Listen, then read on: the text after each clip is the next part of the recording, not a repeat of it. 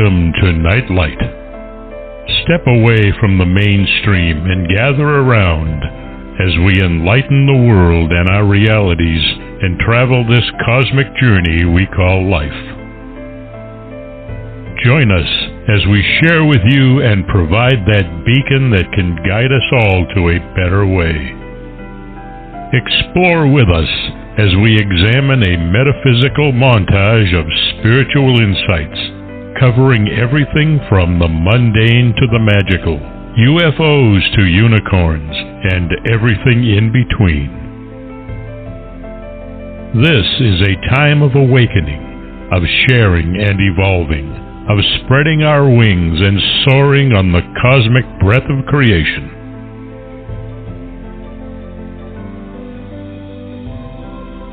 Come and join with other light minded spirits as we weave our lights together to seek understanding, enlightenment, and with a little luck, some wisdom.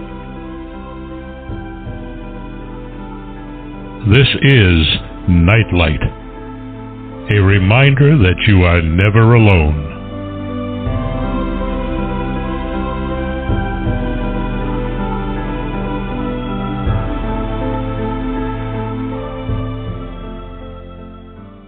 Welcome to Nightlight, everybody. This is one of my favorite shows because I have the privilege of having Mary Joyce with me. But before I talk to uh, talk to her and talk about her, I want to thank Ken Quiethawk for the amazing intro. Please look for him on the internet. He's a native storyteller, and he will amaze you with the wisdom and the beauty of the way they preserve their cosmology and their history, and they taught their children about the magic that was that was a part of their history. Um, it's a way of relating facts to people that uh, implant seeds in their minds and stay with them forever. And I think it's something we should all pay attention to and utilize within our lives. Now back to Mary to Mary Joyce. She is the editor of one of the most amazing websites out there. I encourage all of you to seek it out, look at it. Wait till the show's over.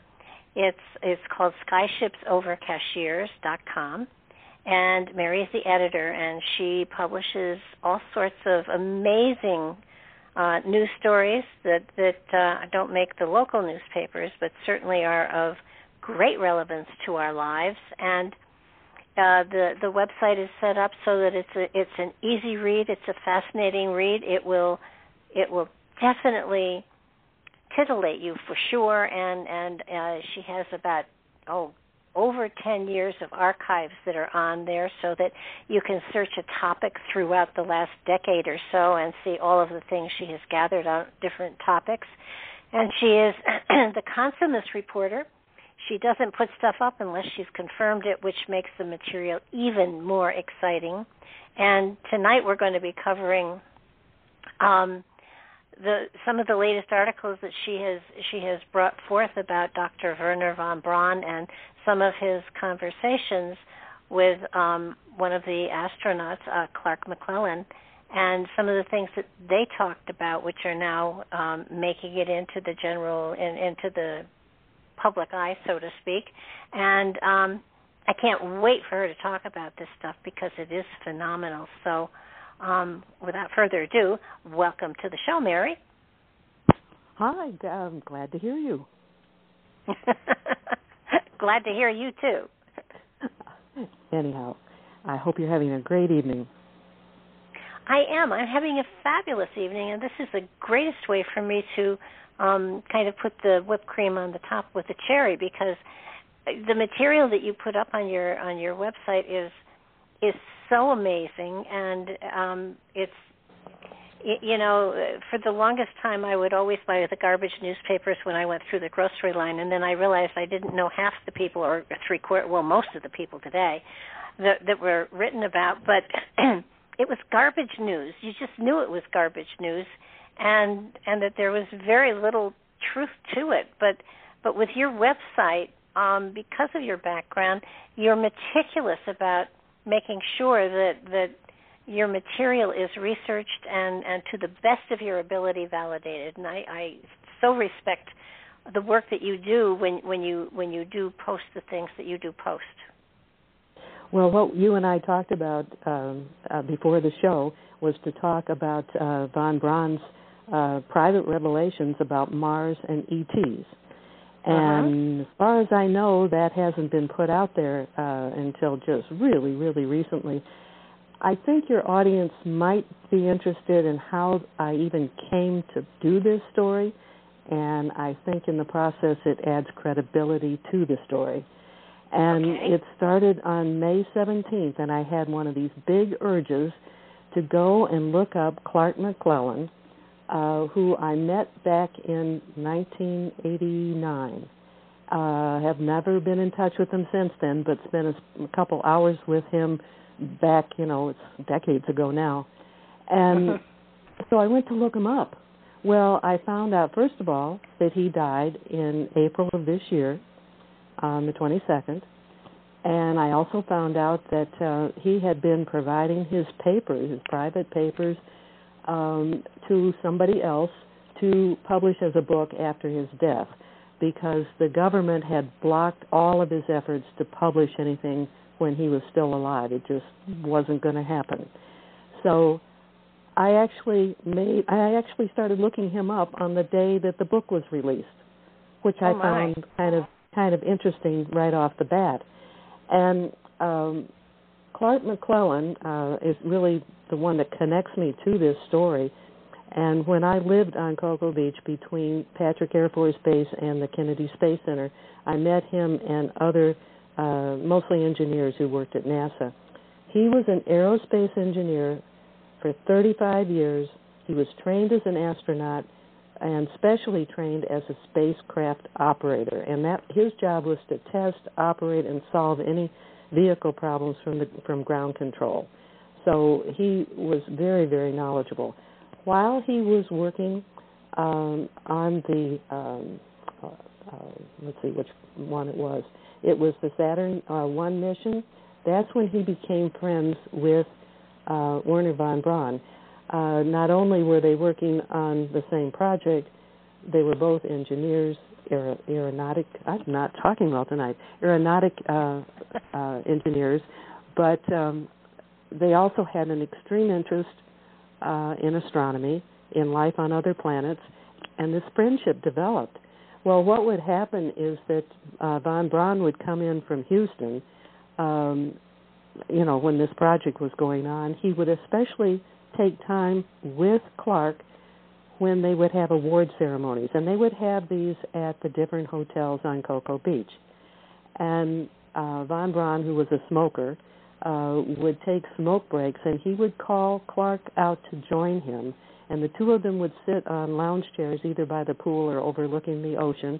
And that's when these natural, uh, very human conversations developed. And so knowing that setting, um, I think gives some credibility to the information. I couldn't rely on my own memory of many things because uh, it was a long time ago.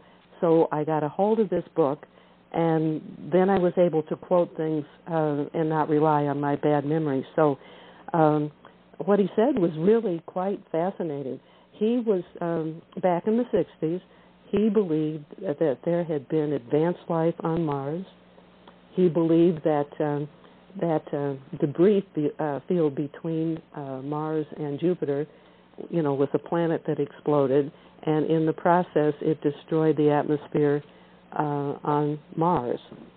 Um, he felt at that time there was a very um, technologically advanced uh, civilization on Mars and that they were capable of space travel, and that when their atmosphere uh, was being destroyed, um, he felt like they, he believed very strongly that they had the capacity to, uh, you know, flee the place. The closest place to flee was Earth, and he made a statement um, which kind of stood out in my mind, and he told Clark that he felt that. Uh, uh, at least some of the people in our culture today may be Martians, which I thought was an interesting statement.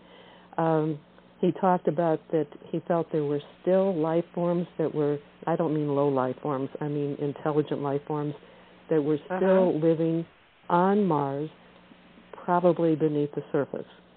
so those are some of the things that he uh, shared with um, Clark when they were out on the beach. Wow, that that might even um, explain the Rh negative factor too. Uh, there, uh, people have tied that to the uh, to that idea, and also to the Atlantans. Um, the Basque people, uh, what is it in northern France?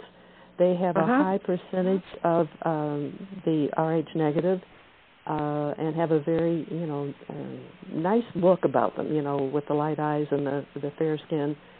Um, and many people have speculated that they were remnants of the civilization of Atlantis that you know went under and their language is totally different. It doesn't relate to any other kind of language. Um, and there's a number of reasons that they think there might be that, you know, distant past uh, DNA connection. It might have been Atlantis. It might have been uh, the Martians. Who knows? But um, it's an interesting angle to pursue.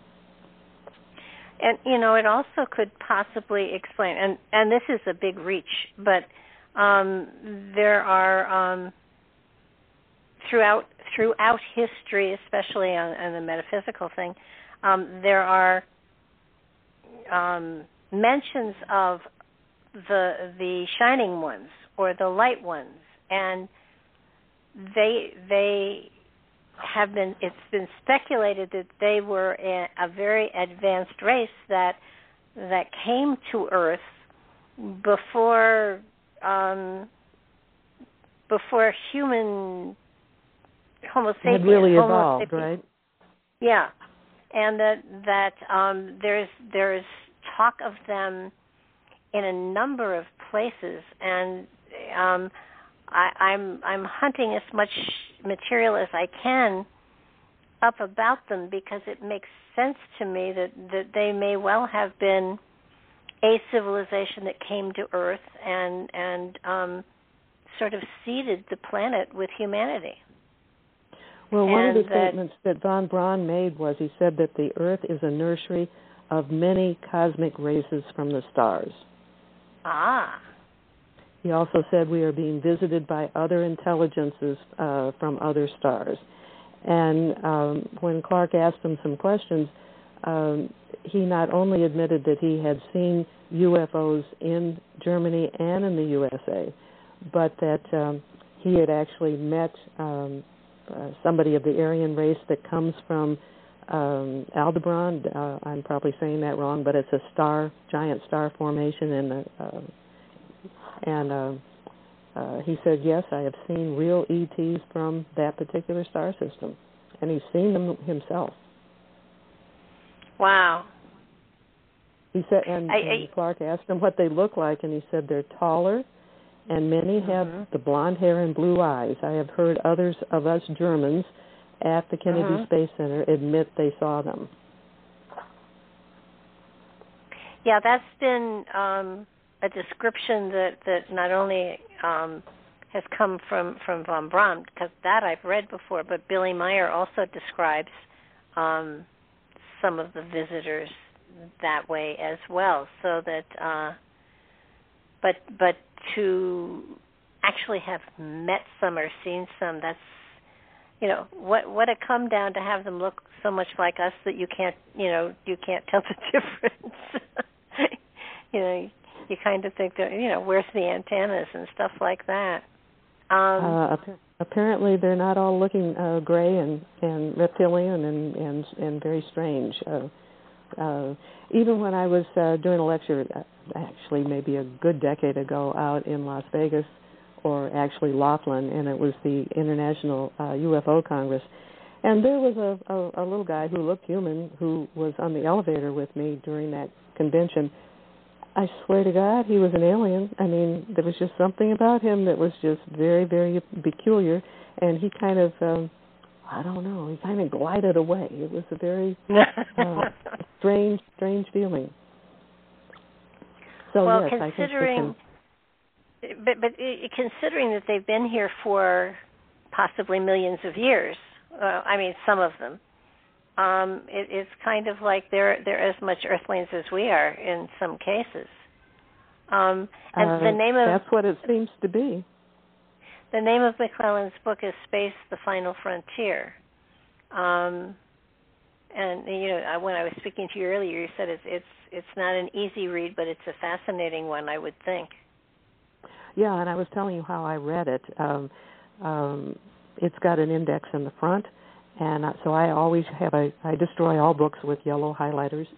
And uh-huh. so what I did was I would read the chapters that I was the most intensely interested in, and then cross them off and you know go down the line. So it was sort of like I wanted my dessert first.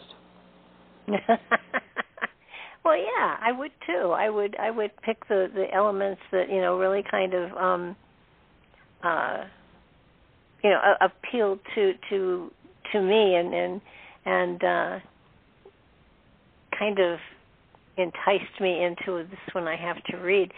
One of the other ones that one of the other articles you've got up that that you know goes into you know or, or comes close to being connected to this book was the fact that the Challenger was sabotaged. Uh, yes, after, and again, I knew of some of this when I lived there in Florida, but uh-huh. I, I'm not going to quote my bad memory. Um, so when his book came out, I was able to do um, not only the article about von Braun, but I did uh, several with the title uh, NASA Secrets. And one NASA secret was the Space uh, Shuttle Challenger was sabotaged. Uh, another one was uh, an ET was caught twice by NASA cameras, um, you know, on the on the space shuttle. Um, uh-huh. That there are Nazis in Antarctica and that there are ET structures uh, and evidence of mining on the moon. And those were all ones where I was able to, you know, read his book and pull from something concrete, um, and that's important. Oh yeah, no, I mean I, I love the fact that you you you confirm before you report, and you know that's um, that's so important. Um, and, and you know it's so sad that he's you know passed away because of course I love to read a book and then talk to the author. And so unless I channel him oh that would have uh, been a good one. That would have been a real good one. But it's really quite sad. I won't um elaborate on it a whole lot. But uh um Clark McClelland felt very very strongly that the public had a right to know more than the government was allowing the public to know uh-huh. and he basically got in trouble uh, because he didn't totally keep his mouth shut. And even though he'd been there for 35 years and had key positions, um, they they got rid of him. And uh, after 35 years, not only did he lose his job, uh, he lost all of his benefits, and they kept blackballing him so that he couldn't get other jobs. Um, they interfered so he couldn't publish his information and so in many ways he uh, really suffered um, in the later years of his life.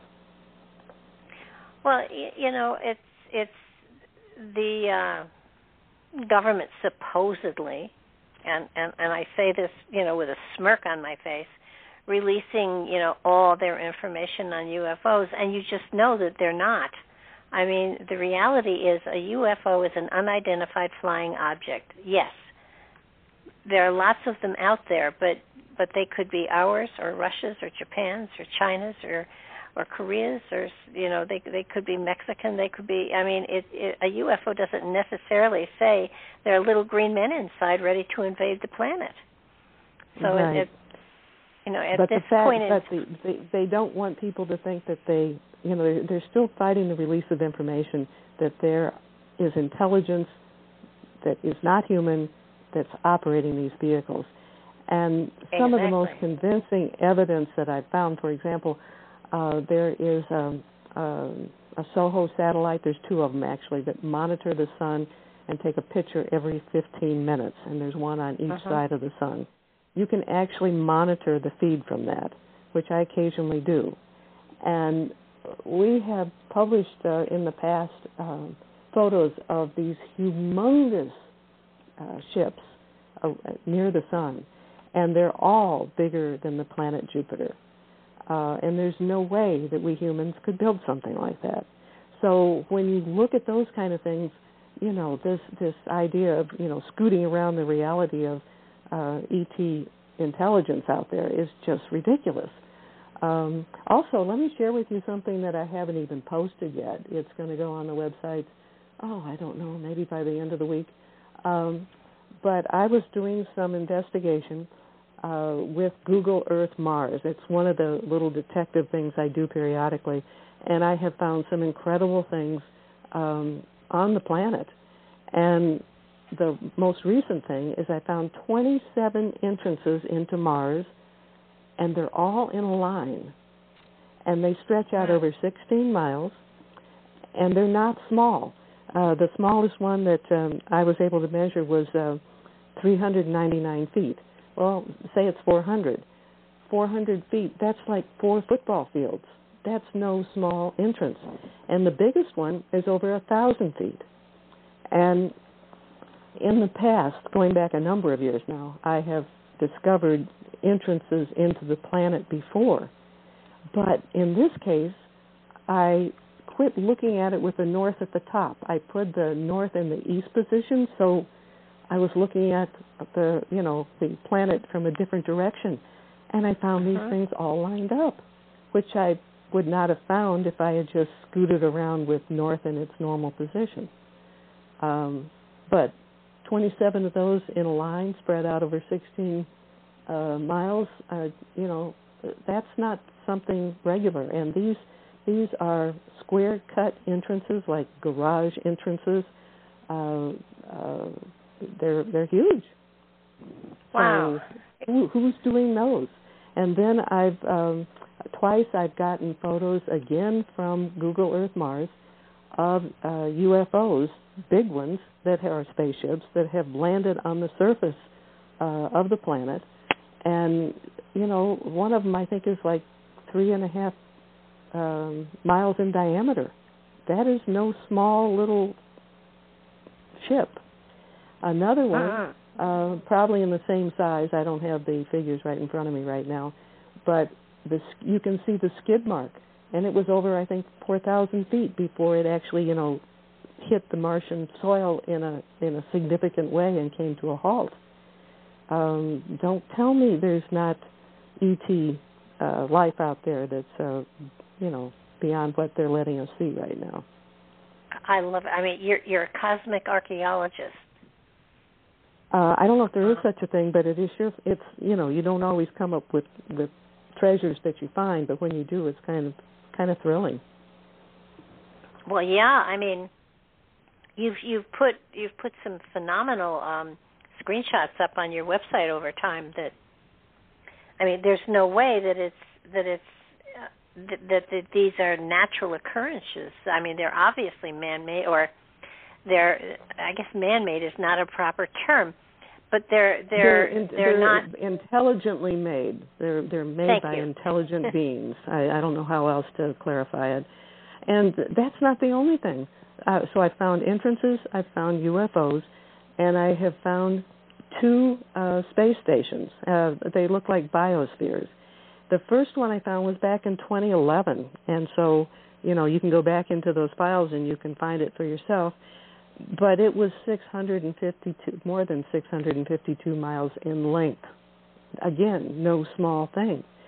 Uh, then five years later in 2016 i found a larger one at the south pole and this was over 7000 feet in length.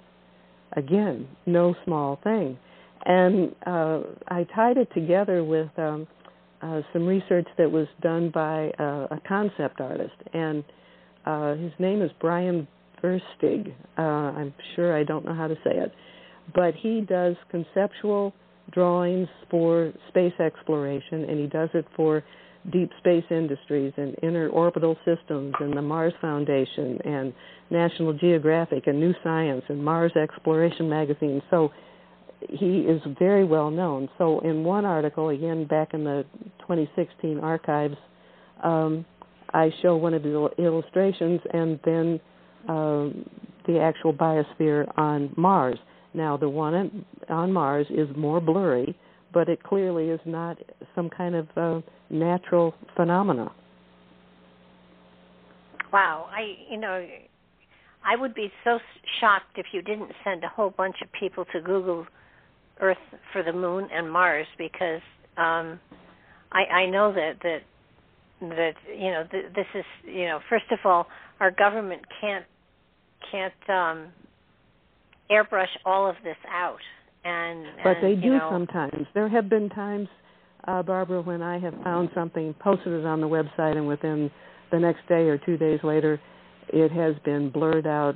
Uh, new strips have been put in there, and they've done uh, things to, you know, make it unfindable. And um, that indicates to me that whatever I have shown is a very active place. Well, yeah, and and even even the Antarctic. Um, I mean, that's something that I, I mean, we had Operation High Jump with Admiral Byrd, and you know they they've all they've kind of let it all go. Now there are there are all sorts of um, exploration teams in, in Arctic, in the Antarctic, but they they have been told not to fly over certain places and things like that, which leads one to believe that there's something they're trying to hide there. Of course. And now, one of the I've used the same you know Google detective tool in Antarctica, and that's a really good example of where they have blurred things out almost instantly.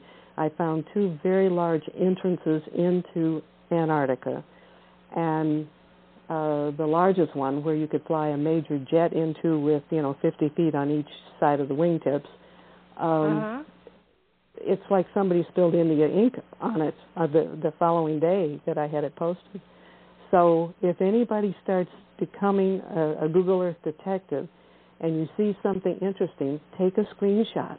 And every keyboard, uh, as far as I know, has something that says print screen and just hit that and put it in your files and save it just in case it's one of those things that um, will, will disappear. And to be helpful to people, uh, almost always, sometimes I can't do it, but almost always I have the coordinates for what I have found. So you can yeah. copy it and put it right into the search bar for Google Earth Mars or Google Earth, and uh, it'll take you right to the spot that I'm talking about. And I do that because we have so many blankety blank blank people who get a kick out of photoshopping stuff that isn't real. And so when you find real things, you have to bend over backwards to like prove that it's real. Mhm. Well, it it it is fascinating to me. I yeah, I especially with those large ships, those uh, I, I guess mothership is the best term I can use. The, the the huge ones around the moon, I've always thought that those large ships and the smaller ones, but but you know the bigger ones more importantly, I do believe that that in some way they they gather energy or fuel from from being that close to the sun. I I don't think they're there to improve their tans. I think that there's I a reason. I totally agree with you. We've got one photo where there is a round UFO, like with an umbilical cord, that connects to the sun. It stayed there for I don't know a considerable length of time before it disconnected, and that would certainly support what you're saying. Yeah, I mean, you know, I go back to Star Trek, and I'm not sure what they used for fuel, but um, but I I true there there over the last 30 or 40 years there have there have been every now and then you know the pictures of these large objects really close to the sun obviously not burning up so that, right. so that there has to be a reason that they're that close and the only thing I could think of was, you know, it's not a it's not a cruise ship, ship that's you know doing a tourist thing to the planets and stuff like that. Well, maybe it I, is. I, maybe it is.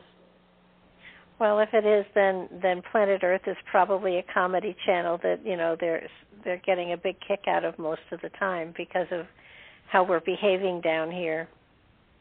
Uh, there's two um, reasons that I think that. Part of it is um, there was a man in the Netherlands who got in touch with me back in 2013 and 2014, and then it's like he just disappeared. But he would take these um, original NASA satellite photos that had captured these large object, objects around the sun. And then he had the ability to use his computer skills to get rid of the debris and the interference and enlarge oh. these images. Incredible detail. And if people want to take a look at some of his stuff, uh, go to our global links section. In fact, most of what we're talking about is in global links, and, and open up the 2013 archives. Scroll way down to the to the bottom, and then start scrolling back up because uh-huh. the way the, the um, sections work, you know, you build on top of what you've already put in there. So the beginning uh-huh. of 2013 is at the bottom. Gotcha. Well, you know, when you stop and think about it, um, solar panels gather energy to create electricity. So, being that close to the sun and yet not there, solar flares probably put out high intensity energy. Obviously, they do. I mean, they the, those sun sun flares can disturb our atmosphere and, and everything. So, being that close to it, it's a, it's a powerful energy. And if there's a way of of um, drawing it in and utilizing it for fuel, holy mackerel, that that's that's amazing. But uh, uh, makes you wonder how they do it. But uh, yeah, it's it, you're right. Well, and and, and almost. Go ahead. Almost almost every every uh, you know there there are suns all over the place, so that hopping around the the galaxy, w- there would be no limit to fuel so that it wouldn't be something you had to store. It, it could be something that you, you know, could could regenerate whenever you had to, which would be so um, cool. You know, going back to the idea of uh, cruise ships going through the universe, uh, uh-huh. there is a uh-huh. man who you may be familiar with. His name is Charles Hall, and when he was in the military, he was um, uh, a weatherman, and a weatherman that went out and set up the balloons and you know, made sure everything was all right. He was uh, near Area 51. And nobody wanted the job that he had, not because the weather job was bad, but these people that would get sent out there, they would freak out. And he was the only one that didn't totally freak out and run away. And there yeah. were what he called the tall white ETs that um uh had a uh, under had a base there that the government knew about, the government allowed, and he talked about these ships would come in and stay for X amount of time and then take off, and he made it sound like it was a bus, you know, that just pulled into Earth, you know, and brought tourists. and he he was very brave, as I said, because the other officers ran away. Um, and he just overcame his fear. It wasn't that he wasn't fearful. And what eventually happened was uh, some of the tall white ETs, especially the women, would like to get dressed up and try to pass as humans, and they would go into Las Vegas, which you know is a goofy town to start with. So if people see yeah. strange people, they're not going to get all bent out of shape like they might right. if you landed in the middle of St. Louis. And uh, uh, it was like a challenge for them to um, kind of I don't know, pass the sniff test, I guess. Blend in, yeah. I remember so, this story. This this was a great story. I remember this. I can't remember where it was, you know, time wise on your on your website, but I do remember it, and it was fascinating. Long time ago, because I can't remember all the details. Yeah, I I remember that they uh they didn't want him getting near the kids that they, they they took the kids out to play, but they were very protective of them. Right. They and, had these um, wand. I'll call it a magic wand, and if uh, they felt like they were being threatened, uh, they could zap you with it.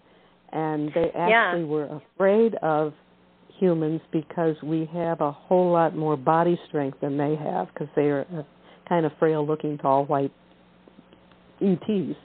Um, yeah. So our, we, I guess it was to them we must have been like confronting a gorilla in the forest or in the uh-huh. jungle. Uh-huh. And uh, yeah, they were very careful that their children weren't messed with. But and, they also brought with, the children to observe him. Oh yeah, like that a was zoo. like a yeah. Well, I don't know if it was quite like that, but it was uh, a form of entertainment that they could bring the kids out and and watch him do his work or whatever he did. And the women loved the catalogs. Yes, yes. Very good. Good memory. I'm not sure I would have brought that up on my own.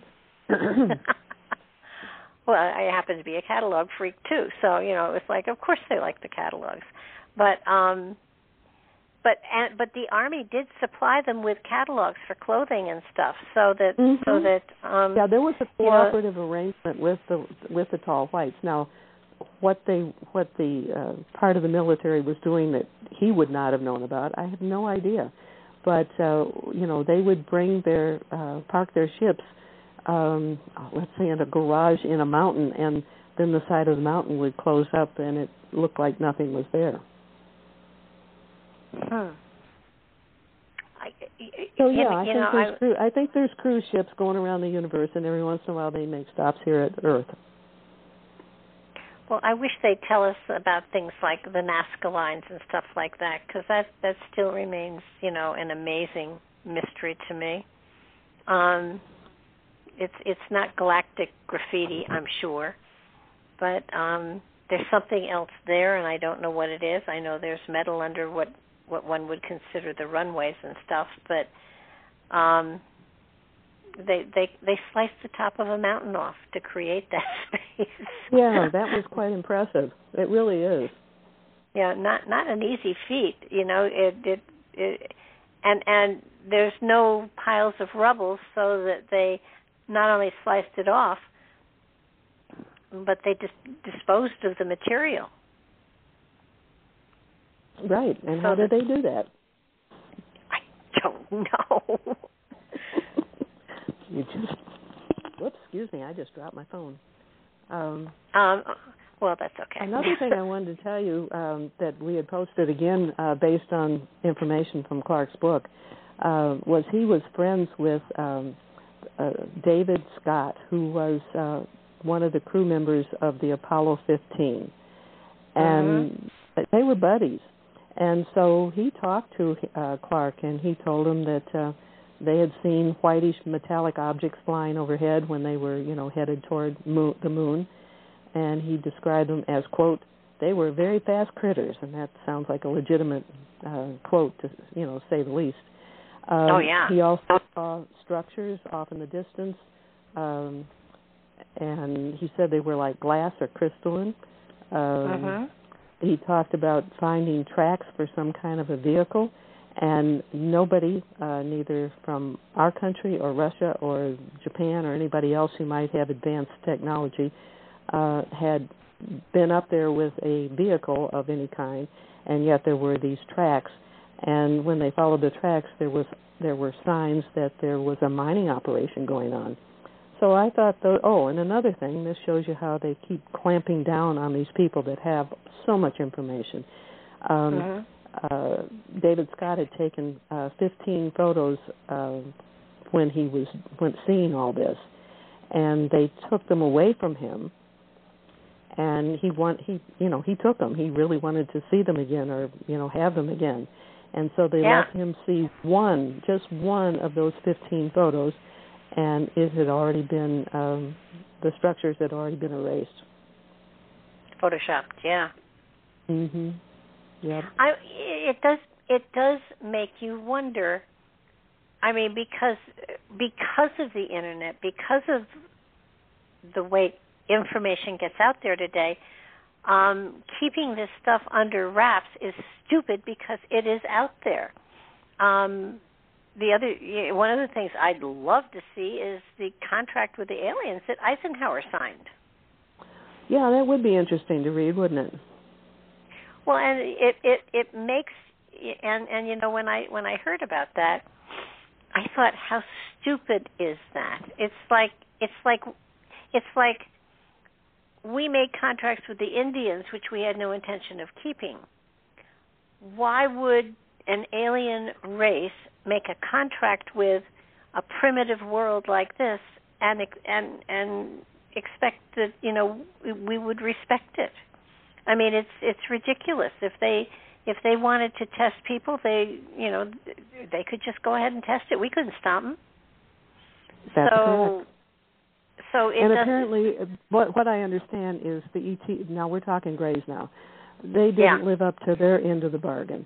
And I guess there, as I understand it, uh, there was an agreement that the ETs could abduct, you know, like a small number of people uh-huh. um, in exchange for technological information. Well, they they didn't stay within the limits. I mean, the abduction stories are you know quite phenomenal. Um, and what is interesting that I, I talked to one gal um, myself a bunch of years ago. And we did we did do a story on her, and she was abducted. Uh, the traditional story that you hear, but she saw uh, U.S. military soldiers there also.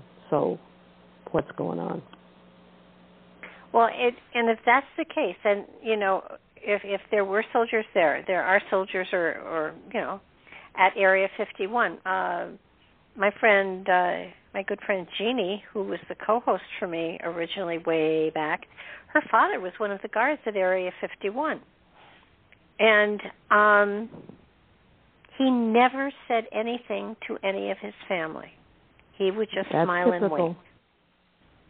And you know, it's it's kind of like I mean, it's it's a terrible cold thing to say, but yeah, on his deathbed, you know, couldn't he have whispered, you know, yes, there were aliens there, or something, Right. you know?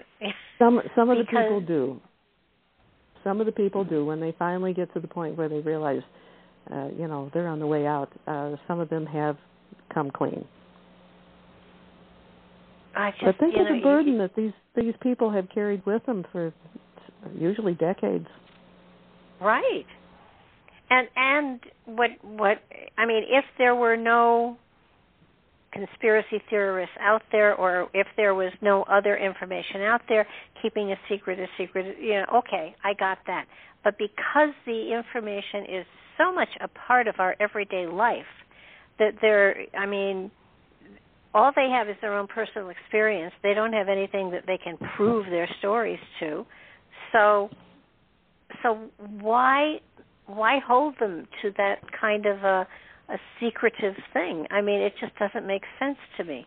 Um the Rendlesham Forest guy who got the download of the um binary code that talked of a a future generation of us, I think by 800 years or so.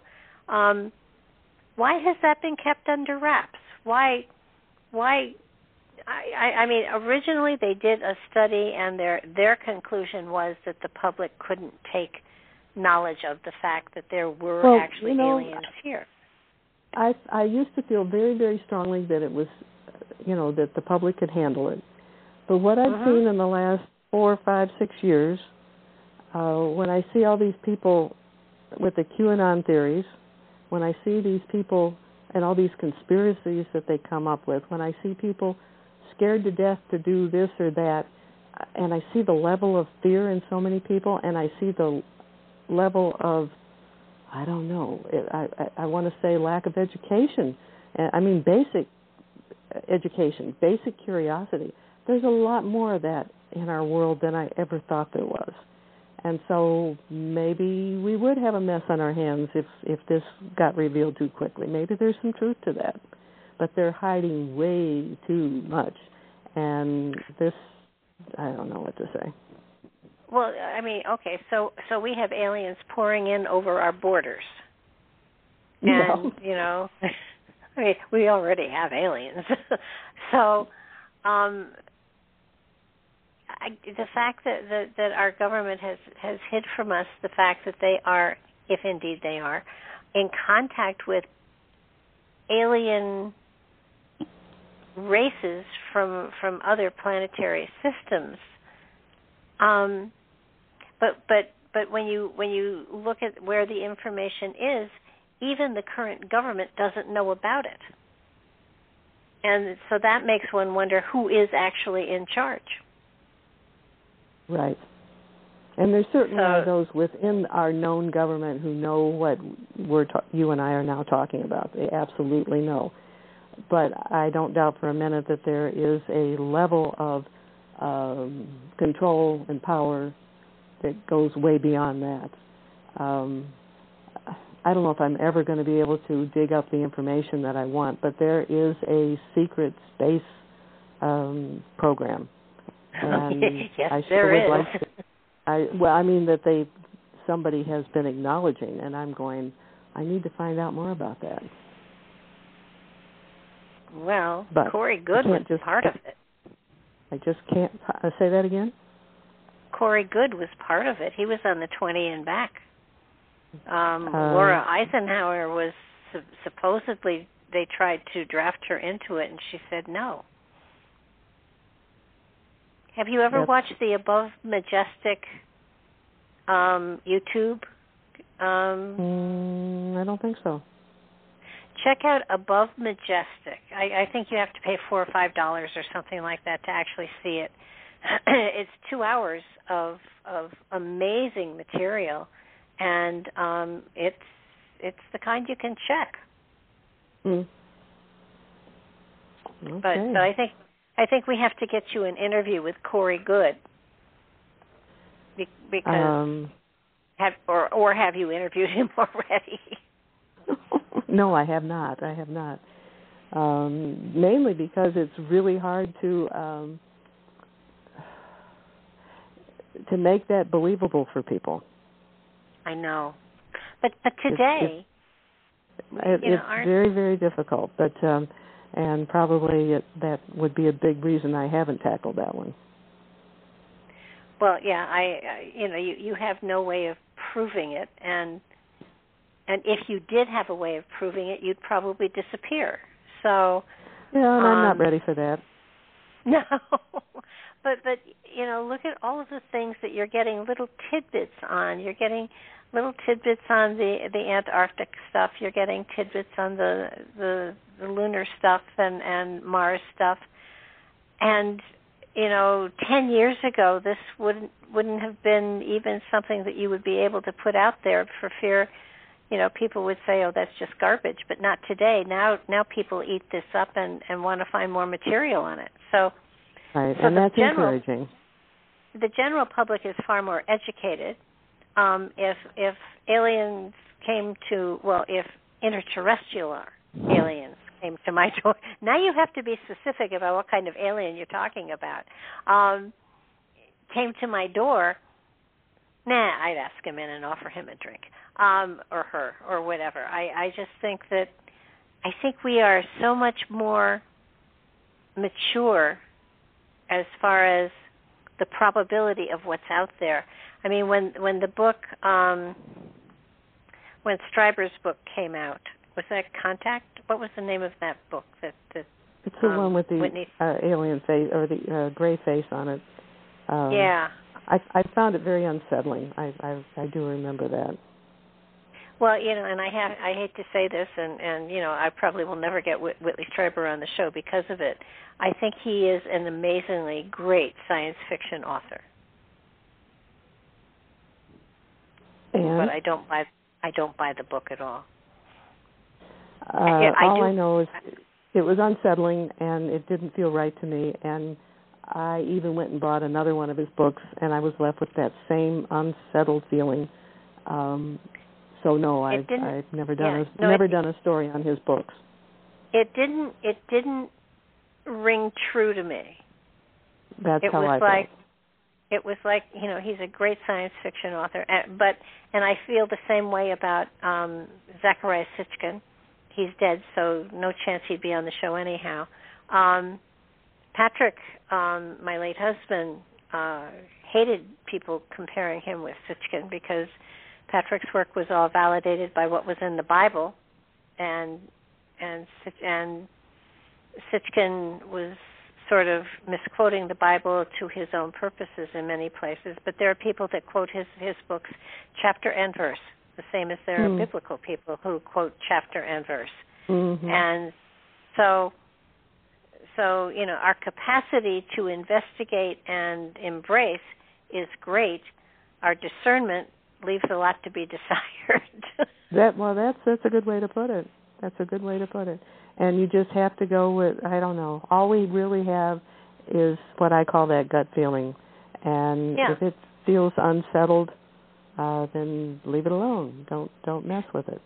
And there's well, been a number look... of topics where where I feel that way, and then there's times when I'm just driven to do something like I got to do this, and mm-hmm. uh, like that. That's what happened when I um, looked up uh, Clark McClelland after decades, and it was on the day his book was published. I'm going, oh, okay, that's why I was nudged. How synchronistic is that? Yeah, I, I right, book, and and I I had such compassion for him when I met him because he was still working for NASA. Uh, I think he I think his final year was I think it was 91. I met him in 89, but they were already you know making moves on him, and uh, I saw I saw fear, I saw anger, I saw frustration. Um, I had such compassion for him, and when this uh, book of his came out, um, I decided I would do my part to um, share at least some of his information. Well, I, I think you did a great job. I, I know that it, it's interesting because um, I saw a UFO. It landed on my campus when I when I was in college, and the the abuse you take when you admit that you've seen something like that. And, you know, I had no pictures. I have no way to prove it. I saw. It would have been terrible then. I don't think it would be terrible now. Oh, no, now it's not. Now it would be hell. You know, that's really cool and, you know, what are you having for lunch? Um but but over the years, now that, that was in the in the um in the 60s. And the the the mental abuse you get and people were saying you know don't talk about that because people will think you're crazy. And mm-hmm. and it's sort of like but i know what i saw. I'm not nuts. I know well what they deliberately tried to make people feel like they were crazy oh yeah. I mean that was there, a, that was a technique. No doubt about it. And when when i you know interviewed for jobs and stuff like that and they saw where i went to school it was like did you see the ufo i said yeah i was there when that landed. And mm-hmm. i i wouldn't go further um because mm-hmm. you know you're crazy if you believe in that stuff. And and mm-hmm. j. Allen hynek was out there declaring everything was swamp gas. And, he changed what his i saw eventually too didn't he oh he did but it was many years later. Right. and you know he was doing what the government wanted him to do which was cover up something that they couldn't explain. So you know it's it's but then when they did that study and they decided that what was it that that the UFOs did not pose any threat and that they weren't going to talk about them because the public couldn't handle it. But that that has been the procedure for the for for for decades about all of this stuff. Look at look at the the battle for Los Angeles with those UFOs that we fired on, and and our shells just bounced out off their their shields. I mean, we interviewed Patrick and I interviewed a, a man um, who lived there, observed it, and he went out on the beaches the next day and picked up the debris, and the government paid him for every piece of debris he he brought to them.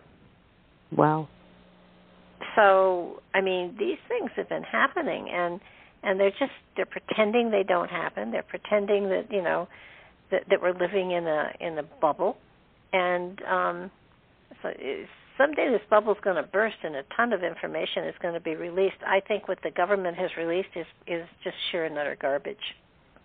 It's just it's baby stuff. That's it's just baby stuff. So yeah, I, I mean, let me throw out it, another it, idea just to get everybody's minds working. Um, okay. I've done an article, read the book uh, by William Tompkins. I won't get into it a whole lot, but he he was a confidential advisor to von Braun and uh, Debus, who was the second in command with the rocketry. Okay, so that's the essence of him. Uh-huh.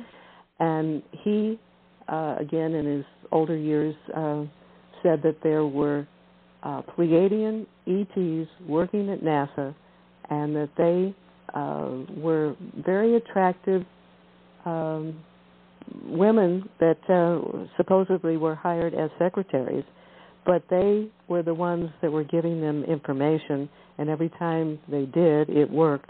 And it was because of them that the space program, after uh, you know Kennedy essentially launched it, that was the reason it uh, grew so rapidly. So I was thinking about that, and then I saw an old rerun of uh, Genie, uh, the old TV show. Yeah. Do you remember that? I Dream of Jeannie. That's that's the name of it. And yeah. she was like this magical person working with the people at the Space Center or in the Air Force at that time period. and I'm going, could that have inspired that show? Could somebody have oh, had wow. enough inside information that they could have inspired that show to come in, into existence?